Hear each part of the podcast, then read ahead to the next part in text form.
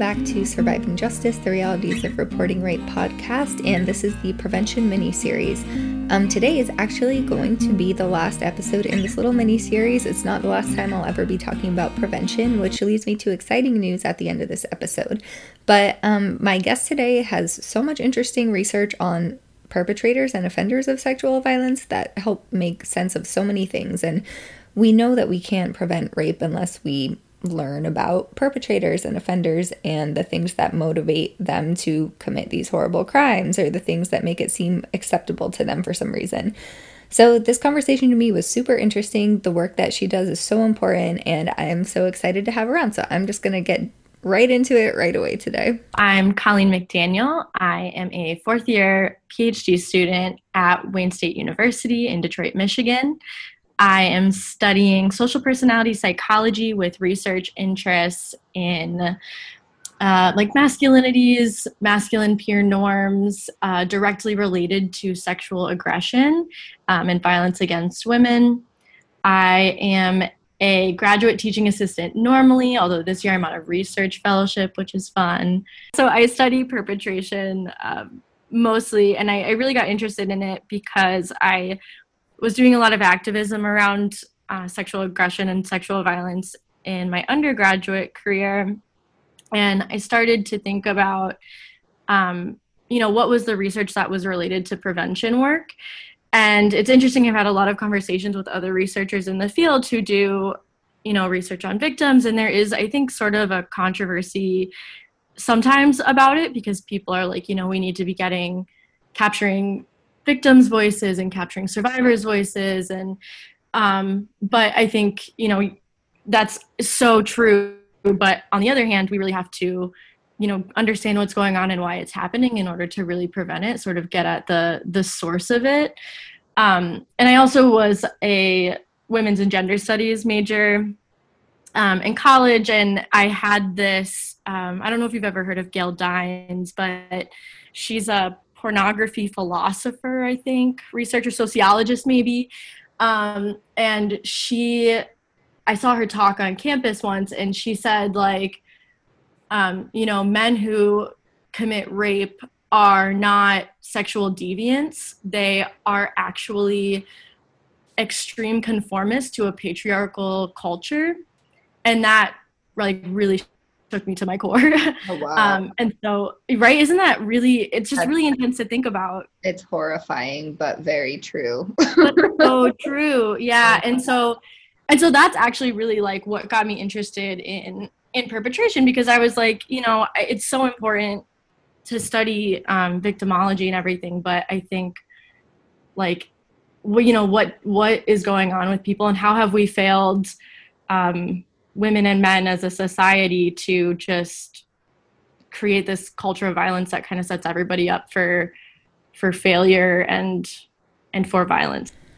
And given that we live within this culture of violence and rape culture that is so toxic and so detrimental, I asked her a little bit more to talk about some of the research that's been done on aggressors and what kinds of things she finds within her research and within that whole entire realm of research that I honestly really don't have much knowledge of at all. Yeah. So um, the the Bible of prevention and um, aggressor research, if you will, is uh, what's called the confluence model, and it was um, largely developed by um, oh my god, now his, his name is escaping me. Uh, Neil Neil Malamuth, is that right? Yes. Um, and that model is really set up in two sort of constellations. So you have, um, if you can just imagine, like literally like a constellation of stars almost, but it's a constellations of characteristics about people and experiences. Um, so you have this impersonal sex sort of cluster, is what it's called, and then this one that's called hostile masculinity. And in the impersonal sex one, you have all of these past experiences. So it can be um, things like you know witnessing abuse as a child or experiencing it um, delinquent behavior um, and then that all sort of relates to actually engaging in high amounts of sex of course because you're um, you're just exposed to more potential situations where you could be an aggressor um, because you know you have to ask for consent more you don't ask for consent more. Um, and then you also there's this really impersonal piece to it where you detach yourself from sex. And so when you when you detach yourself from sex and you don't you know it's not an act of caring or pleasure it's it's just sort of what it is then you don't care for the other person that you're engaging with. And so you're not going to ask for consent. You're not going to wonder if they're feeling pleasure. You're not going to stop and worry about them. You're just going to do what you need to do to to achieve sex. Um, and then this sort of second constellation is um, hostile masculinity and that's really where my work focuses in a lot um, because it's really where you know we talk about like hegemonic masculinity and this sort of dominant gender role of men in our culture and hostile masculinity is kind of a a piece of that larger norm i guess or that larger role. And what it covers a lot of is these very like hostile beliefs and attitudes towards women. Rape myths would be included in that um, so believing that like women deserve to be raped um, you know a lot of distrust towards women um, heavy alcohol consumption so um, we see that as something that you know lowers men's inhibitions so that they can act on aggression um, and then male peer norms, which is really where my research, uh, as of late, has been more focused on and, and more interested in, um, because we what we see is that in in groups of men, there's sort of two two sides to it, and uh, cut me off at any point or probe me, you know. Um, but in in one aspect, like who do men look to? Um, you know look to for validation is is their their peers and so you know i can't remember who it is i want to say it's michael kimmel but i don't like to talk about him because it actually came out that he's a sexual harasser but he had a really great book before all that um, and i guess research is me search. Calling him out. Um, but he did a lot of research on like this really these awful masculine norms. And um, one of them is said he says like you know men don't have sex with a lot of women because only because they see women as objects um, and because they want to degrade women. It's actually has it has little to do with the women themselves it's actually a lot more about like women are seen as trophies for their male peers and so if you if i go out as a man and have sex with all these women then i can bring them back to my buddies and say hey look like i have this status as a man, right? Mm-hmm. Um, and I'm, you know, it's more subtle than that. Guys don't talk that way, but um, interesting because it's like it's like a mixture of this like objectification, but like it's like a high level prize in a way. Yeah, because so masculine. Yeah, well, and and it's because like you know, women are so tied to femininity, and this is like the really interesting part of gender is like when you become a woman like when you get your period right for females it's it's when you get your period um you know sticking of course to the confines of the binary mm-hmm. um and then so it's very attached to your biology and you're expected to have kids stay in the home like it's very bi- biology based which i think is where like and this is a whole nother conversation but like where mm-hmm. trans identities just really like throw a wrench in that which is awesome but um, um, but then like for men it's it's something that you earn and and we see that in like you know man up like be a man you have to earn your manhood and and that manhood can be lost and your masculinity can be lost um and that i think is what is really really fascinating about you know these peer norms. And and yeah like you said this this sort of intersection of objectification and um like earning it because it it is like they have to maintain their masculinity. And how do they do that? By you know constantly proving that they're men. I thought this concept of masculinity being earned and maintained purely almost by social structures rather than biological ones was really really interesting And it supports so much of the other social science and different things that we know from public health research and just general social science research. So that was pretty fascinating. Some of Colleen's work also focused on the relationship of alcohol to aggressors, and I was interested in finding out a little bit more about how that could influence um, an aggressor's decision or capacity or lower their inhibitions to be more likely, or just, I guess, in general, what the relationship was between alcohol um, use and aggressors of sexual violence. We like to say that alcohol is a cause, uh, like a causal factor among many. Um, so there certainly is a causal relationship, meaning that it leads to sexual aggression perpetration. Um, but it's not the cause because there are so many other factors that are also causal and contributing.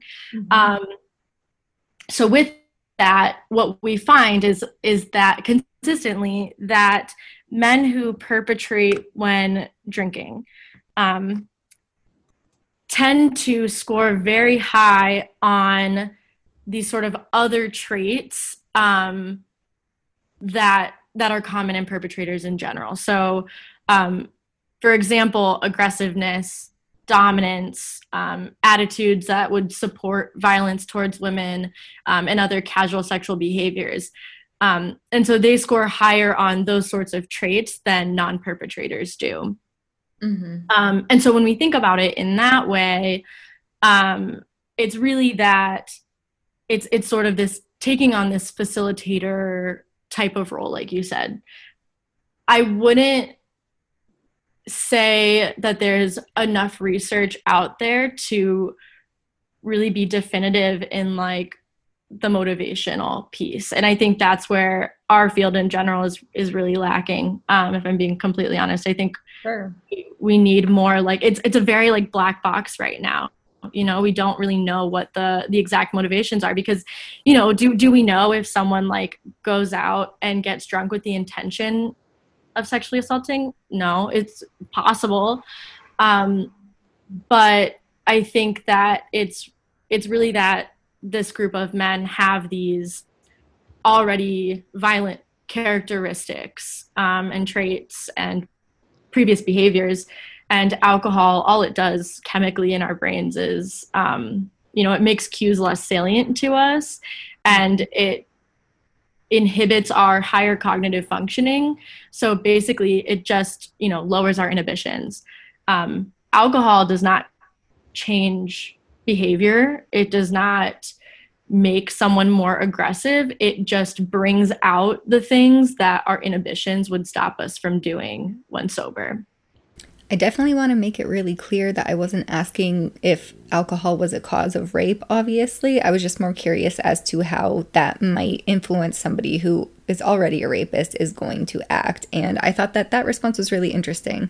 So, um, on top of that, given what we know about sexual violence and about violence and cycles of violence in general, I also asked her if she had some insight that she could give on what kind of background makes a rapist, right? So, I think a lot of times there's a misconception that people who were born into violent households or were victims of abuse themselves often become perpetrators. That's not necessarily true. And I'm more interested in thinking about narcissism and entitlement and how those different factors influence um, influence perpetration. So I asked her if she knew anything about that, and she had some really interesting things to say about that as well, as far as if that's something that is being studied within this field of aggression. It is, yeah. So um, narcissism, uh, psychopathy. Um, those have both been studied. It's it's not really my area of expertise, um, but they are included in in sort of that model. And um, you know, personality traits i think get tricky or personality traits personality disorders get tricky because mm-hmm. it's not quite known where how they develop and they can come from they can develop from trauma um, but not always and and i think it, that's like an area that's really tough because oh this is like such a path but mm-hmm. um, it's a really hard area because you don't ever want to imply that you know experiencing trauma is going to make you violent right. or that experiencing or witnessing violence means that you're going to commit it yourself. Mm-hmm. And I think that that is where it, it, can get really difficult. But but yeah, definitely um, narcissism and uh, psychopathy are both uh, predictors of of perpetration more in more of a distal sense.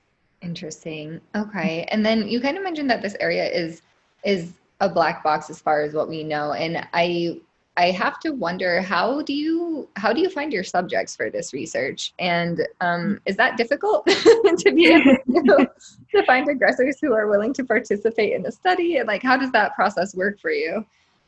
It is hard. So what we generally do is compare perpetrators to non-perpetrators because that's really the best that we can do. Mm-hmm. So because what what ultimately what we have to do is um, you know just give our give our surveys or you know bring people into the lab for our experience um, broadly so like we have to give it to everyone you know uh, men always we always do like cisgendered men um, but the I guess we just kind of collect from everyone and then we measure past perpetration generally. Um, there early on in the field, there was a lot of research in like prison populations, but the the limitations of that is that then you capture folks who are generally engaged in far more violent acts because you know as we both know very well men don't get sent to prison very often for for sexual assault. So they tend to represent a far more extreme population than you know men who commit sexual aggression in um, less severe is what we say. That's kind of the term that we use but in less severe ways. Um, so meaning that you know they may not use um, extreme tactics like weapons or uh, physical force they may use like verbal coercion or alcohol more more so. So sort of and by severe i don't mean like worse. I mean like you know more everyday more accessible. Yeah so i don't know about you all but i was just really curious about how you get rapists to participate in research willingly. Um, so that was interesting but jumping back to that previous idea about masculine socialization and how that can contribute to aggressiveness and sexual aggression in particular, um, I wanted to jump back to that and see what else she could share about that topic, since that was honestly so interesting to me. If you think about, if you think about, you know, leading up to a moment of sexual aggression, like one single instance, sort of along this timeline of the moments leading up to it could influence them in a number of different ways. Um, so at one point, you know, having the drive or interest in having casual sex could very much be related to, you know, a goal um, to appear masculine to friends by engaging in casual sex. So, sort of what I was saying earlier with um, using women as like trophies to prove your masculinity. Um, in other ways it could be further up along that timeline more like in the moment. And this was actually my master's thesis but it didn't work out because i my methods were not amazing. But um, i'd like to i'd like to pursue most master's theses go? Yeah right? Exactly like you know it's a quick project so um, yeah.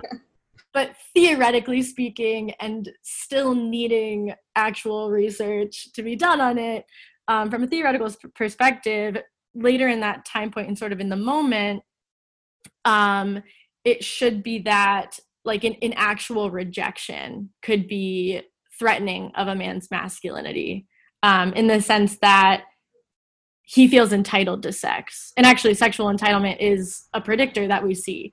Um, and so, because he feels entitled to sex, he feels like she's challenging him when she rejects him.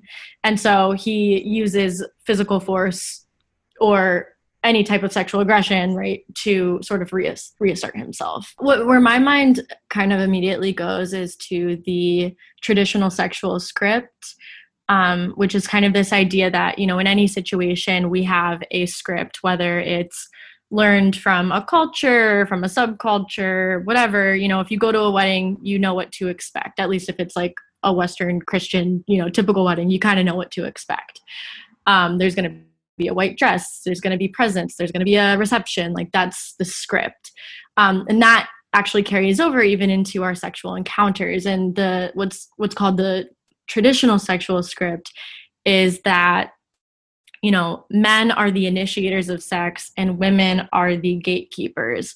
And women sort of because of these gender roles to be very you know modest and prudent and protecting of their sexuality have to reject the man's sexual desires and and sexual advances. But he it's it's sort of his job then to keep pushing her and let her know that you know this can continue and that this is how it's supposed to be um, and that force is even acceptable if necessary.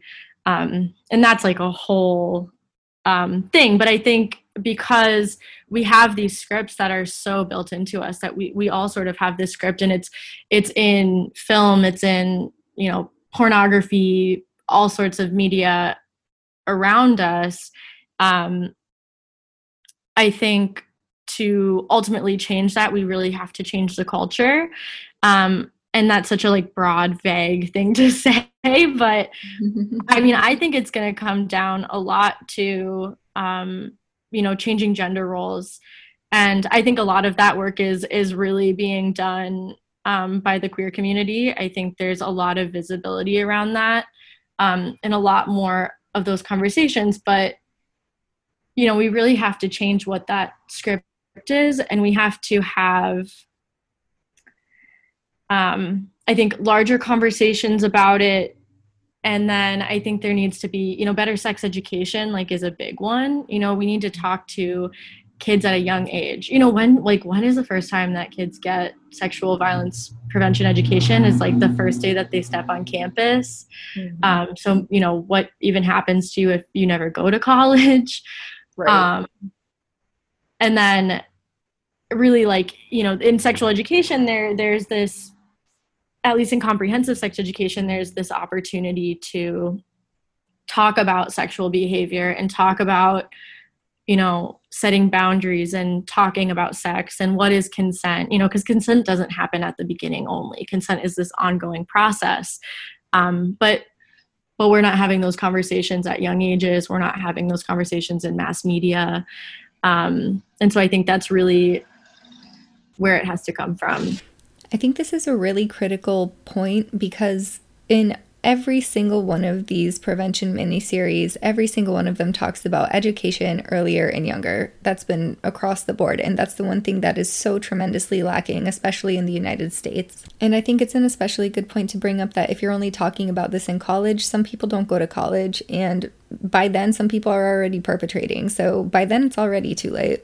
And speaking of different theories in particular, um, Colleen had started to talk about the social norms approach, which I thought was really interesting and gave some really helpful and interesting food for thought when it comes to this whole topic. The social norms approach was um, sort of developed by um, Birkin, Berkowitz and Perkins, almost combined their last names. Um, and it, w- it started out actually with alcohol prevention, um, like binge drinking prevention largely on college campuses and in high schools. And it's sort of um, it, it goes with the assumption that people over perceive their peers engagement in unhealthy behaviors. Um, so with drinking that would look like you know a college freshman who comes to campus and assumes you know oh the everybody on campus drinks and therefore I have to engage in binge drinking in order to fit in. Mm-hmm. And so that's sort of this this broad idea, and that has been more recently in the past um, five years, I'd say, maybe maybe longer, but um, more recently has been really brought to the sexual violence arena um, because we have kind of like what I talked about earlier with you know the peer norms of being validated by your peers um, and we see that men who have who feel that their friends um, approve of forced and coercive sex, approve of sexual aggression, we see that they're more likely to engage. Um, but what we didn't think of, and this was a paper in, in 2016 um, from, I think it was Tina Dardis and um, Chris Gidycz, I know we're on it, uh, but they showed that, you know, we were using this self report measure. So what we were actually capturing was not the actual male peer norms. We were capturing men's perceptions of their peer norms.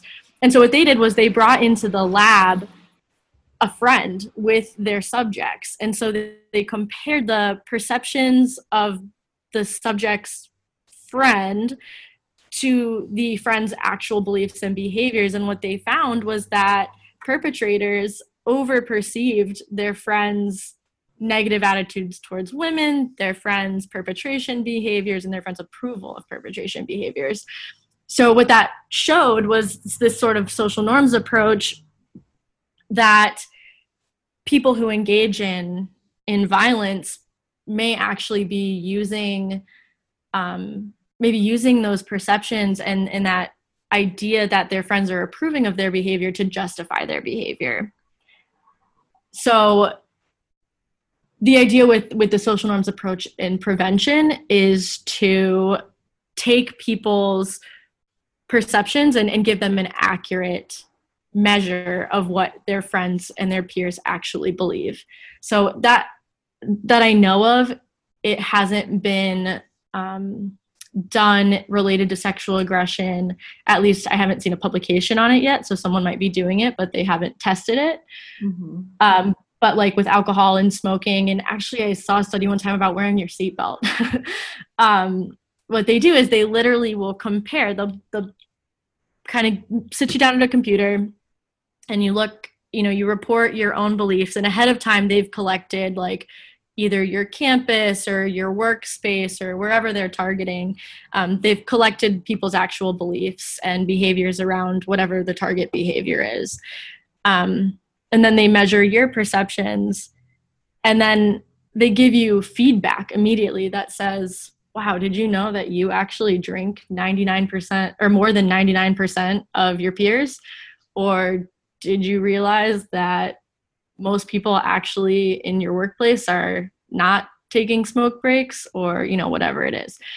Um so yeah so i think there's a lot of promise though with that because it's been really successful in all these other areas.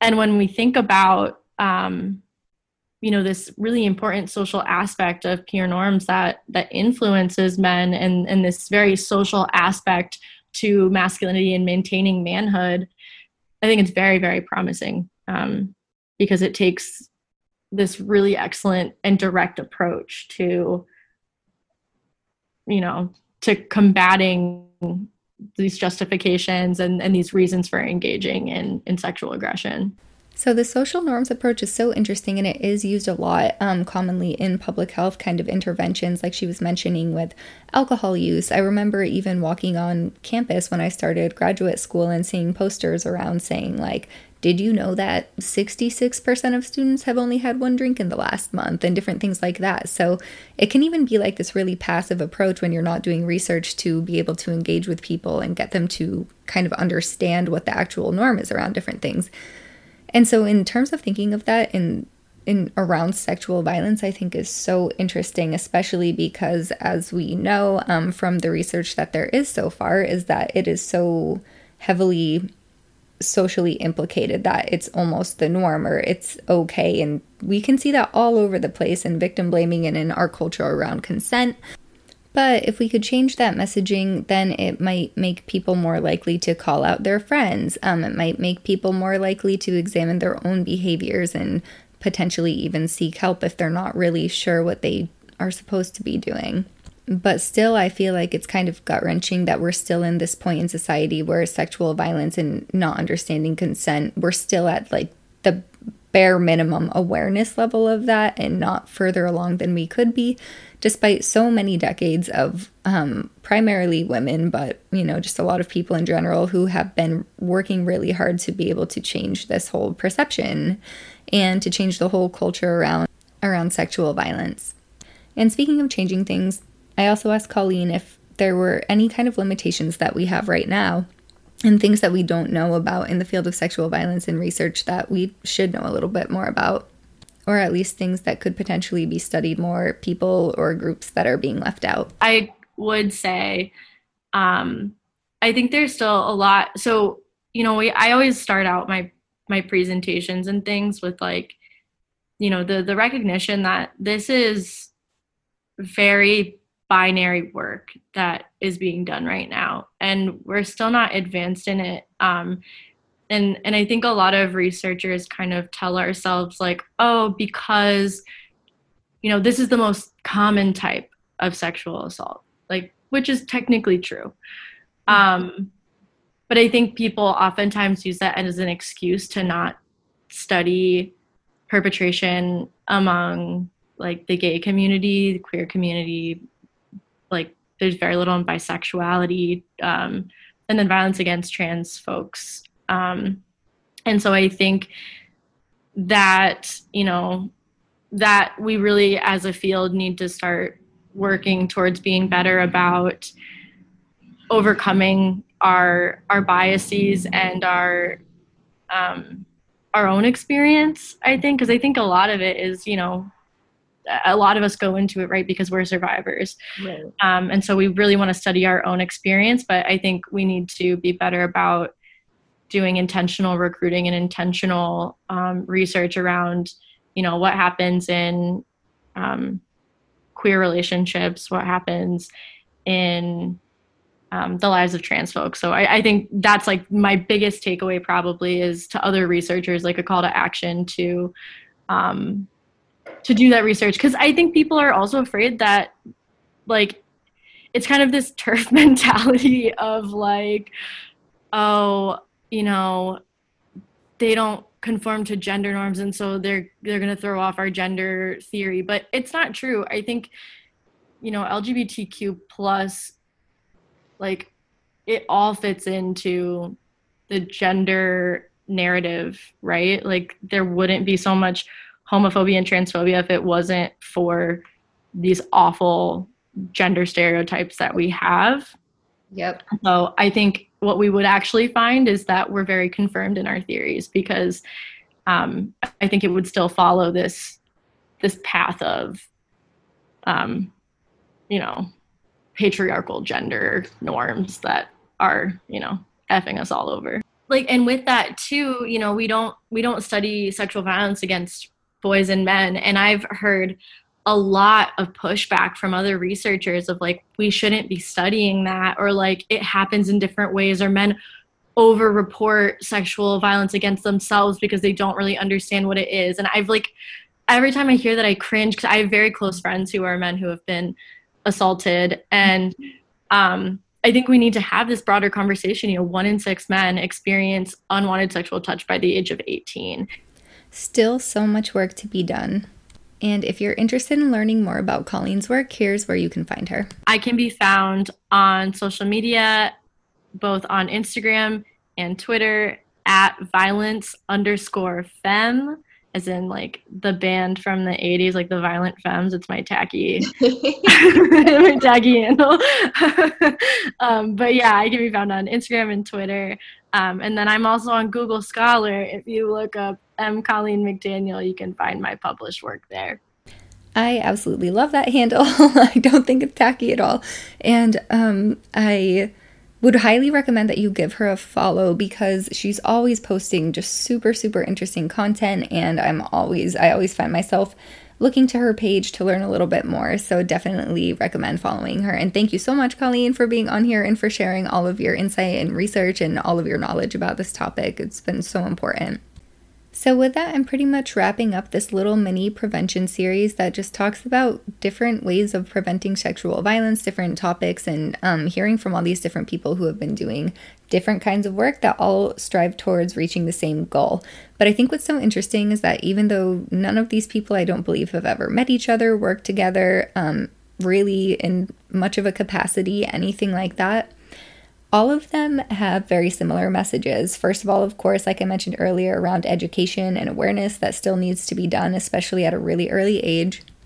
But also a lot of them introduce the social piece and the way that we interact with each other. So, all of that interpersonal connection that we emphasize so much in public health and can be so helpful when trying to figure out and trying to deal with all these huge social issues. And when we can do that, we can also build healthier communities and also start to think bigger and longer term about implementing different kind of policies, changing our laws and working towards action that's really sustainable and truly helpful and evidence-based that can be hopefully be helpful in finally eliminating a culture of sexual violence that is persistent and that we really don't have any kind of meaningful consequence for in the US right now as we know from season 1. So, yeah, that's pretty much it. However, I'll still be talking about prevention in future episodes when I get into season three, and season three is going to be an ongoing series called Follow Up. The reason that I'm bringing this up now is because um, I'm going to be launching it on Monday, February 1st. As you all know, I typically like to post on Mondays. Um, and here's the thing about that. So, I actually started up a Patreon account. Um, so, if this is something that you're interested in, if you've learned anything from any of the interviews, if you're interested in supporting um, my research and my work and all of the time that I spend on doing these podcasts and all of the work that kind of goes into that, as well as helping to supplement the cost of basically being able to keep this hosted up on the site that I use, Buzzsprout, please consider becoming a patron and um, and or making a donation. Um, you can find me on Instagram if you'd like to donate, and you can also find me on Patreon. There's some exciting things like some exciting extras. There's going to be Q and A's. You can ask a question about a topic that I'll then research and do an episode on for you. Um, and it's going to be kind of like a random hodgepodge of things that are just really interesting and different interviews. Um, a lot of different things are going to be going on um, throughout the next coming year.